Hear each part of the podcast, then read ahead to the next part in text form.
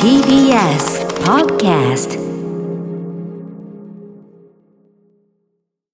TBS ラジオから全国32局ネットでお送りする 1J この時間は共立リゾートプレゼンツ新たな発見を綴る旅ノート。月替わりで全国の様々な地域をフォーカスし歴史や観光スポット絶品グルメなどその地ならではの魅力をご紹介します。今月特集するのは自然と食の宝庫九州エリアです去年長崎と佐賀の武雄温泉との間を結ぶ西九州新幹線が開業。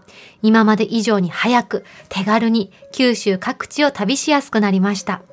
そんなこの地には、強立リゾートのお宿、ラビスタ霧島ヒルズをはじめ、道民のお宿は天然温泉袖港の湯、道民プレミアム博多キャナルシティ前をはじめ8棟がございます。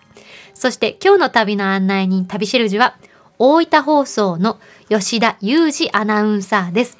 JRN 系列各局のアナウンサーの皆さんね、鉄道好きの方多いんですけれども、吉田アナウンサーもそのお一人で、上野さんも鉄道がお好きって聞きました。今ものあちこち乗るのも好きだし、うん子供の頃はあのいわゆる読み鉄でしたね読み鉄って？時刻表を見てるだけで想像を膨らますんですここでこの読むんだ特急でここで乗り換えると乗らなくていいんですすかもう時刻表があれば一日過ごせましたはあ、だそうです。うん、今日ね、吉田アナウンサーも鉄道好きだそうなので、今日は鉄道で巡る九州観光というテーマで九州の魅力ご紹介いただきます。それでは旅ノートスタートです。今日の旅の案内人、旅しるじをご紹介します。大分放送の吉田裕二アナウンサーです。吉田さん、おはようございます。はい、おはようございます。おはようございます別府温泉や湯布院温泉といった温泉観光地でおなじみの大分県大分放送アナウンサー吉田裕二です。今日はですね、はいえー仕事の関係であの大分県のお隣福岡県北九州市に今いるんですけど、ええええ、えー鉄道の話題ということでちょっとテンションを作ろうと思いまして、ありがとうございます。九州で。唯一の鉄道博物館、九州鉄道記念館の前から、列車の車両を前にしてお送りしていきます。ありがとうございます。はい。その博物館、どんな博物館なんですか？あこれあの歴代の JR 九州で走った車両がそのまんま展示されていたり、えー館内にはあの鉄道の大パノラマ、ジオラマなどもあったりですね、は今日あの苦しい会館なんですけども、お客さんたくさん入ってきて、あの小さいお子さんなんか目をキラキラして入っていってます。じゃあ吉田さんも鉄道好きとしてはテンション爆上がりなわけですね。そのためにここにやってまいりました。吉田さんは何、何オタ何鉄？って言うんですか？さっきねあ、の先うん。はい、あの上野さんの話を聞いて、ええあの驚きました。ほと言いますあと。の私も鉄道いろいろある中で時刻表が大好きなんですよ。ですよね。読み鉄道士読み鉄ですよねはい、そうなんです。えー、あれどうやって見るかわからないんですよね。あのダイヤっていうんですか、はいい、っぱい線が引いてあって。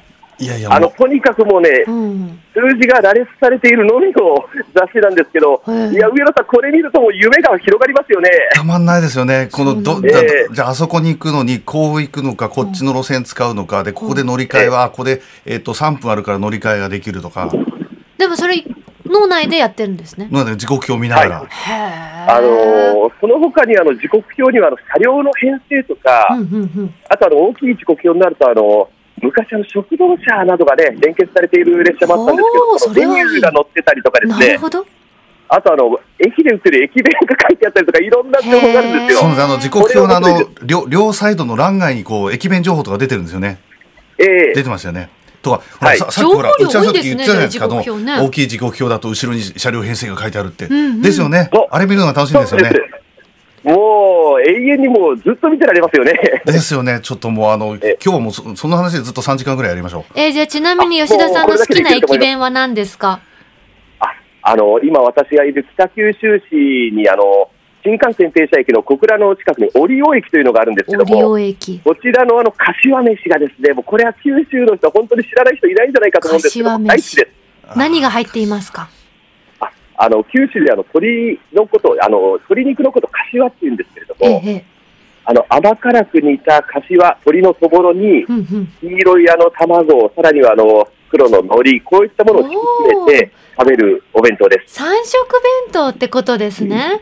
あ、正方形の形に斜めに仕切ってあって、ほう、あこれはそうですねテンション上がりますね。いやーシンプルなんですけど美味しいですえ、ちなみに上野さんの好きな駅弁なんですか？僕はね、あの、まあ、広島の、あの、宮島口のところにある、うん。あの、上野さんというの穴子飯ですね。穴子飯。あれね、あの、よくほら、冷めても美味しいって言うじゃないですか。うんうんあれ、冷めた方が美味しいんですよ。味が染みて。そんなことあります？もう冷めることで存在価値が高まるというですね。穴子飯ね。穴子飯。広島大好。きですね。広島。はい、宮島、覚えておきます。宮島、のありがとうございます。では、吉田さんにお聞きいたします。はい今日はですね、そんな吉田さんに鉄道で巡る九州観光をご案内いただこうと思ってるんです。はいあ、その前にっていうか、ちょっと前後しちゃうんですけど、吉田さんの特技があるってお聞きして、なんか、モノマネができるって。いや、これはですね、あの、ええ事前にいただいたアンケートにそういった項目があったので、あの、ん無理やり引き出して書いたんですけど、うん。ぜひお願いします。えー そうですか。ええ聞きたいです。半分冗談で書いたあの武田鉄矢さんという名前私がの恩師じゃないですか。お願いします。そうなんです。はい。いや、あの、じゃあちょっとあの、恥ずかしながらやらせていただきます。はい。はい。ゆもーこの、バカチンが以上です。なるほど。ありがとうございます。う リアクションになると思いましたので、すいません。あの、でも、この思い切りが似てるというね、のを後押しすると思いました。はい。そうですね。あの、ダジャレもそうですけど、あの、えー躊躇しない、後悔しないっていうのはね、そう鉄則ですからね。上野さんのい信念だってさっきお聞きしました。はいうん。よかったです。はいありがとうございます。鉄道旅の方に、あの、進めていただければありぜひがたいです。ぜひぜひ。はい。九州の鉄道旅でやってほしいことベスト3をご案内いただこうと思うんです。まずは一つ目お願いします。はい。えー九州は本当にあの海あり山ありの大自然があのお皆さんを引き立てるあのあの引き寄せるあのポイントになるんですが、うん。えー中でもですねまずあの熊本県のお阿蘇のふもとにある立野駅というところのスイッチバックこれをご紹介したいと思います。スイッチバックはいいですよね。ご存知ですか？大好きです。はい。私はあの山手線ばっかり乗ってる小学生だったもんで初めて見た時感激しましたあ、そうですか？電車が違う方向に行くんだっていう一回止まってっていそううなんえ、あの元カリアさんはどこで乗られた経験がありますか？えっ、と私はね島根県で体験しましたああ、そうですか。はい。全国に何か所かあるんですよね。ええあの関東でもあの箱根のね登山鉄道が有名って話を聞いたことあるんですけど、九州はあのこの熊本県の立野駅というのが有名でして、へでええーまあいろいろ全国的にあるスイッチバックの中でなぜここをお勧めしたいかというと、うん。実はあの2016年に熊本地震という最大震度7の大きな地震がありました。はいで、えこの地震の影響で、うん。えかなり長い間この区間というのは運休になっていたんです。でえーその路線が2020年にようやく再開しまして、はあ。で現在乗ることができるんですけど、うん。この立野駅のスイッチバック周辺っていうのが本当にあの地震の被害の大きかったところで、うん。山の斜面がもうまるっと崩落してしまったり、大きな橋があの谷に落ちてしまったりっていうような場所になって、でそのおまあ、復旧、傷跡を生々しくちょうど見ることができるのが、この九州立野駅のスイッチバックなんです。なるほどその自然の形状は当時のままってことですねあの線路とか、鉄道復旧された現、在はそのコンクリートでそののり弁を固定したり、復旧しているんですけど、ええそういったあの、まあ、ある意味、新しい部分がちょっと逆に生々しく感じてしまうというか、なるほどやはりその災害の恐ろしさをこう忘れてはいけないんだなっていうのをね、改めてこう感じていただけるんじゃないかなって思うんです。んなんかこのスイッチバックの形状も珍しいって読んだんですけど、あそうですね、あのまあ、行ってきて行ってっていう、まあ、3度あのおスイッチバックターンがあるんですけ3ど、回あるんですね。はいまあ、とにかくあの阿蘇山というと、もう九州のど真ん中にある、えー活火山、カルデラ火口が有名な火山でして、うん。その急斜面をやっぱり登る列車っていうのが迫力ありますね。あ、そのカルデラを行くわけですね。はい。へえ。なんかダイナミックな鉄道ですね、すごく。あの大分県と熊本県を結ぶ路線になるんですが、うん。えーこの路線はやはりそのお山あり、海ありの中で山ありの方、本当にあの、えー奇岩群とか、うん。まあ、大自然のその迫力ある景色を楽しめる路線で、まあ、本当にあのここはですね夏、冬、この季節にお勧めしたいですね。夏もですか？冬も？はい。夏はやっぱりあの阿蘇山の緑が非常に鮮やかで、へで冬はやはりその阿蘇山があ雪をかぶって白くう美しいと、そういったところが気持ちいいと思います。ありがとうございます。はいなんかいいですね。白い景色と緑の景色全然違うのが。なんか今ちょっと妄想してね、こう自分が電車に乗ってるようなこう今ちょっと若干スイッチバックしてます。ありがとうございます。なんかいいつになくすごく固まって聞いてらっしゃるなって思っいやたら今ちょっとこう 脳内旅にも行かれたんですね。はいはあ続いて九州の鉄道旅でやってほしいことベスト32つ目吉田さんお願いいたします。はい、えー今度はあの山あり、海ありの九州の地形の中で、海あり、海の方をですね、ご紹介したいと思います。おおいいですね。はい、これはあの長崎県にある大村線という路線で、美しいサンセット、夕日が見られますよという路線なんです。夕日？へえ。はい、これあの、ちょうど南北に伸びる路線で、うんうん。その線路の東側が陸地、そして西側が海ということになってまして、うん。その海が長崎県の大村湾ってあの内海になるので波が穏やかなんですよね。へえ。ここに沈む夕日がまあとにかく綺麗なんです。あだから湖のように波があまり立たないわけですね。はい。へでえ。、先ほどあのご紹介ありましたが、ええ長崎県はあの西九州新幹線が通って今、JR 九州管内の中でも非常にこう盛り上がっているエリアなんですけど、ええ。その開通に合わせて、この区間もですね、やはりあの景色が美しいということで、観光列車が走るようになったんです。うんうん。はい。で、あの、おホームで、えーお客様を出迎えたりというようなセレモニーも行われる列車なんですけど、へえ。えー、その時刻を、時刻を見ると、あの、どうもうん日中に運行する列車のようで、うん。やはりここはですね。じゃあ、夕日が見られないんですか、時間的に。そうなんですよ。この観光列車に乗ると夕日は見られないで、うん、えー、通常の運行ダイヤの普通列車に乗ると、やはりサンセットの時間帯の列車があるので、これだと見られるというところで、時刻表を見ながら時間をチェックしていただきたいなと思います。これは我々読み鉄の世界ですよ。大丈夫、あのー、私にもアプリがあります。はい違うな1号機という。ええ、そう、あのアプリが非常にこう便利でね、すぐこう検索できるんですけど、ええ、やはりそのね、夕日の時間をジャストで合わせるというのは、時刻表の方が便利かと思います。どうやどうやどうやったらいいんですか？違うアプリはですね、はい、結局目的を調べるわけですよ。そうですそうです、うん、我々読み鉄はですね時刻表から経過を楽しむわけですよ。経過。移動の経過を後ろにお子さんが走ってるのかしら。めっちゃ元気な声が。鉄道博物館に今入ってますか。そうだねそうですね。はい。ご家族連れがすすごいね、賑わってるね。うん。はいだから時刻表には情緒があるんです。遮断え遮断機のあの踏切の音も聞こえてくるかと思います。あ、本当だ、踏切の音。踏切もあるんですか、そこ？そうなんです。あのすぐ横にあの在来線も通ってまして、はあ、だからか、すごい。はい。もうあのテンションを上げるためにここにやってきてます。ありがとうございます。めめちゃくちゃ気になるんですけど、その博物館。もう関係ないしますけど、え、吉田さん、その博物館の中には、あの、今はなきはいかつての寝台特急、例えば桜とか富士とかはやぶさの展示とかあるんですか？あるんですよ。あるん声が裏返ってえなないんですか？え、あるんですか？はやぶさです。はやぶさだって。はやぶさはい乗りましたよ、僕、はい東京から西鹿児島まで。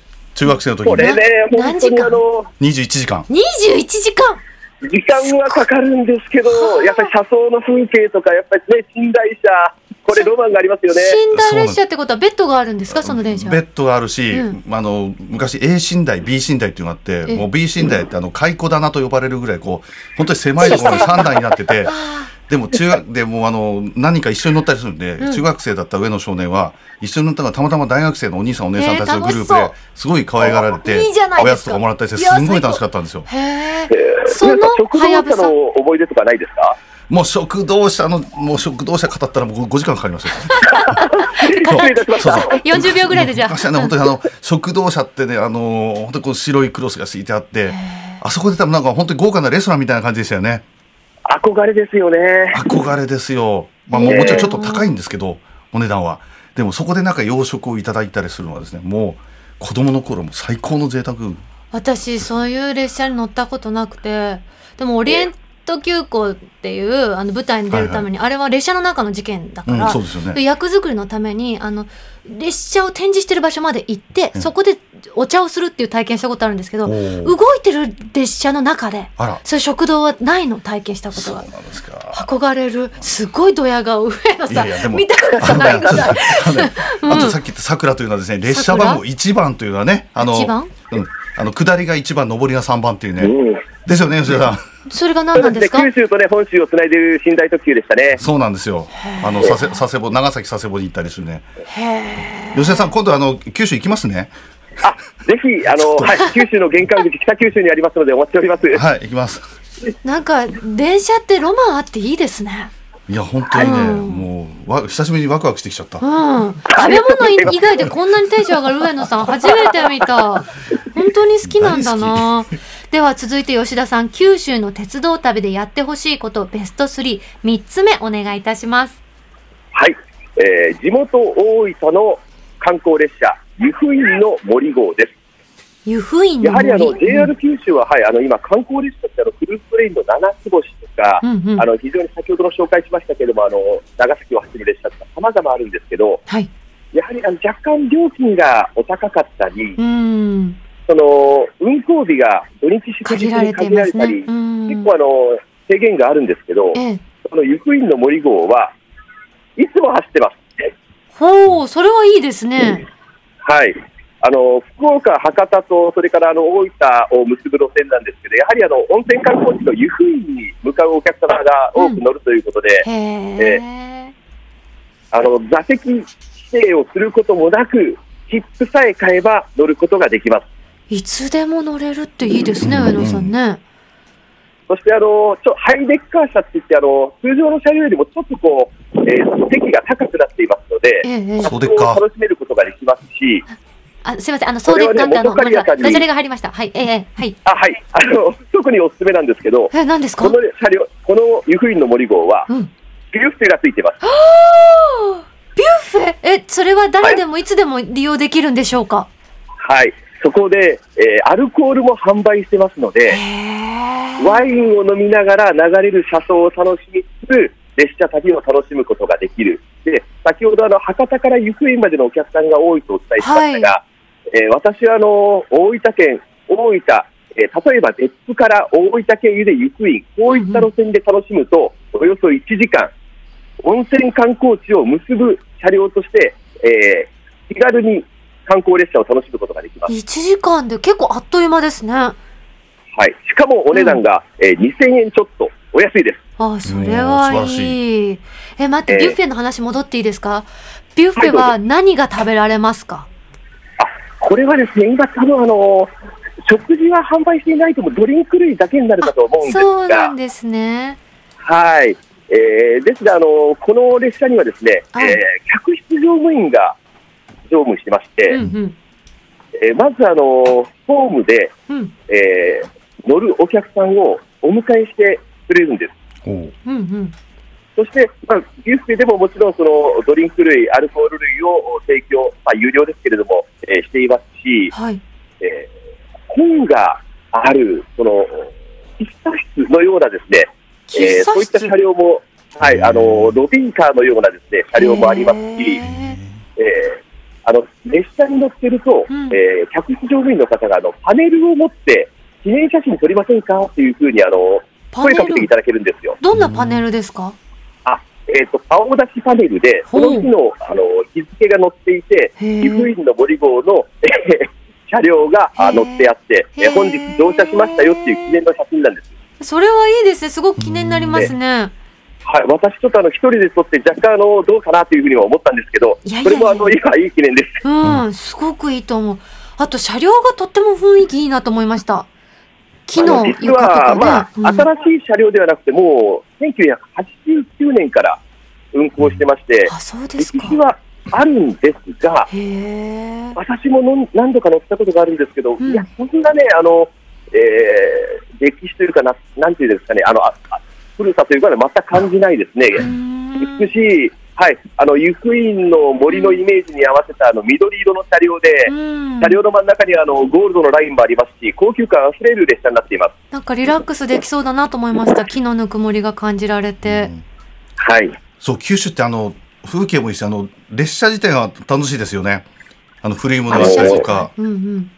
あの、JR だとあの、非常にデザイン性がですね水戸岡さんというデザイナーさんが、あの、デザインしたものとか。え そうなんですね。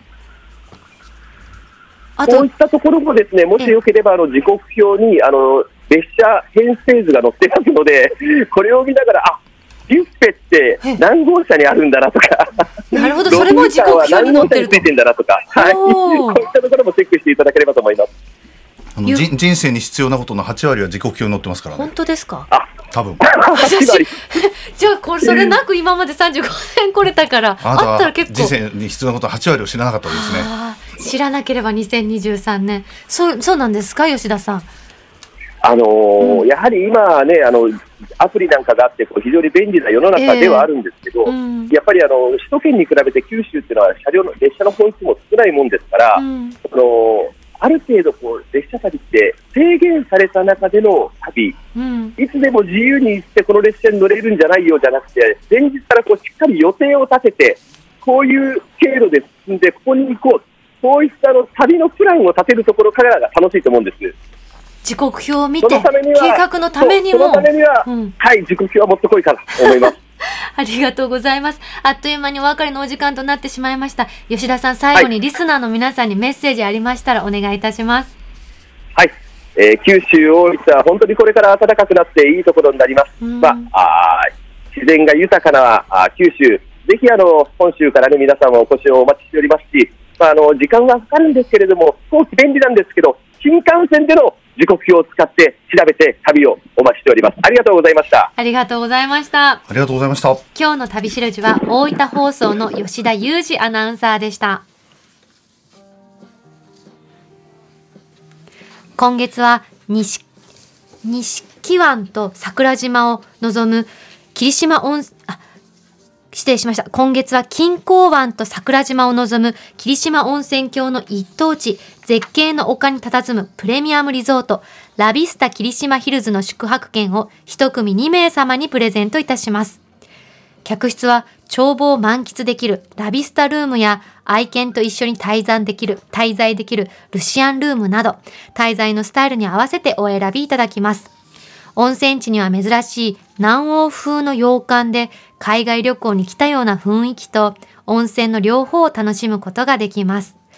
全客室のテラスには天然温泉付きの露天風呂がついていて、桜島をはじめ霧島連山など雄大な自然を望むことができます。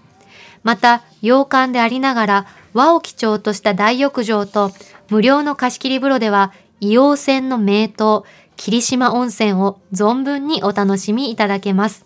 また、愛犬と一緒に泊まって過ごせる専用エリアやドッグランも完備しています。そして、先日宿泊された片桐千秋ちゃんからも、お部屋から見える桜島、よく晴れた日の絶景はもちろん、雲が多い日も桜島が雲海に浮かんでいるような幻想的な景色が広がってとても綺麗とのことです。そんなラビシラビスタ霧島ヒルズの宿泊券を一組2名様にプレゼントいたします。ご希望の方はインターネットで TBS ラジオ公式サイト内旅ノートのページにプレゼント応募フォームがありますのでそこから必要事項をご記入の上ご応募ください。締め切りは今月2月28日火曜日までとなっております。たくさんご応募お待ちしております。なお、当選者の発表は発送をもって返させていただきます。ここで道民委員からのお知らせです。九州エリアへのお出かけの際は、ぜひ道民員をご検討ください。九州では福岡県をはじめとする計6県の主要都市に8棟を展開しています。駅や繁華街近くに位置し、観光やビジネス、九州エリアの周遊拠点としてとてもおすすめです。また、道民の魅力である大浴場やサウナ、道民グループおなじみの夜泣きそばもお楽しみいただけます。朝食は和洋バイキングに加え、その土地ならではのご当地一品料理をご用意。博多のもつ鍋や水炊き鍋、長崎の皿うどんなど、そこでしか食べられない限定メニューもお楽しみください。詳しくは、道民の公式ホームページをご覧ください。このコーナーではあなたのメッセージもお待ちしております。旅の思い出や強立リゾートにご宿泊された方の感想を 1j.1j.jp までお送りください。その際、件名には必ず旅ノートとお書きください。ちなみにあの、うんちなみに僕あのえ今週また高知に帰るんですけどあらの高知帰る帰るんですけどね宿泊が道民ですよ。高知の？はい。高知の道民何出るんでしょうね。美ね、味しそう。その時よってまた違ったりするあ、そっか、季節によってね、うんぜひお気をつけて行ってきてください。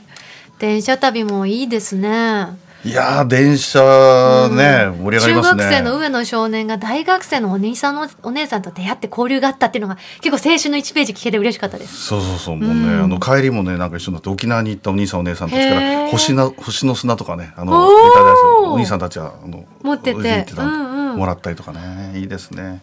いいです。いい思い出いっぱい素敵。まあ団地は鉄道雑誌ですからね。いや違います。美味しいもの雑誌はいですから。来週も旅ノートどうぞお楽しみに。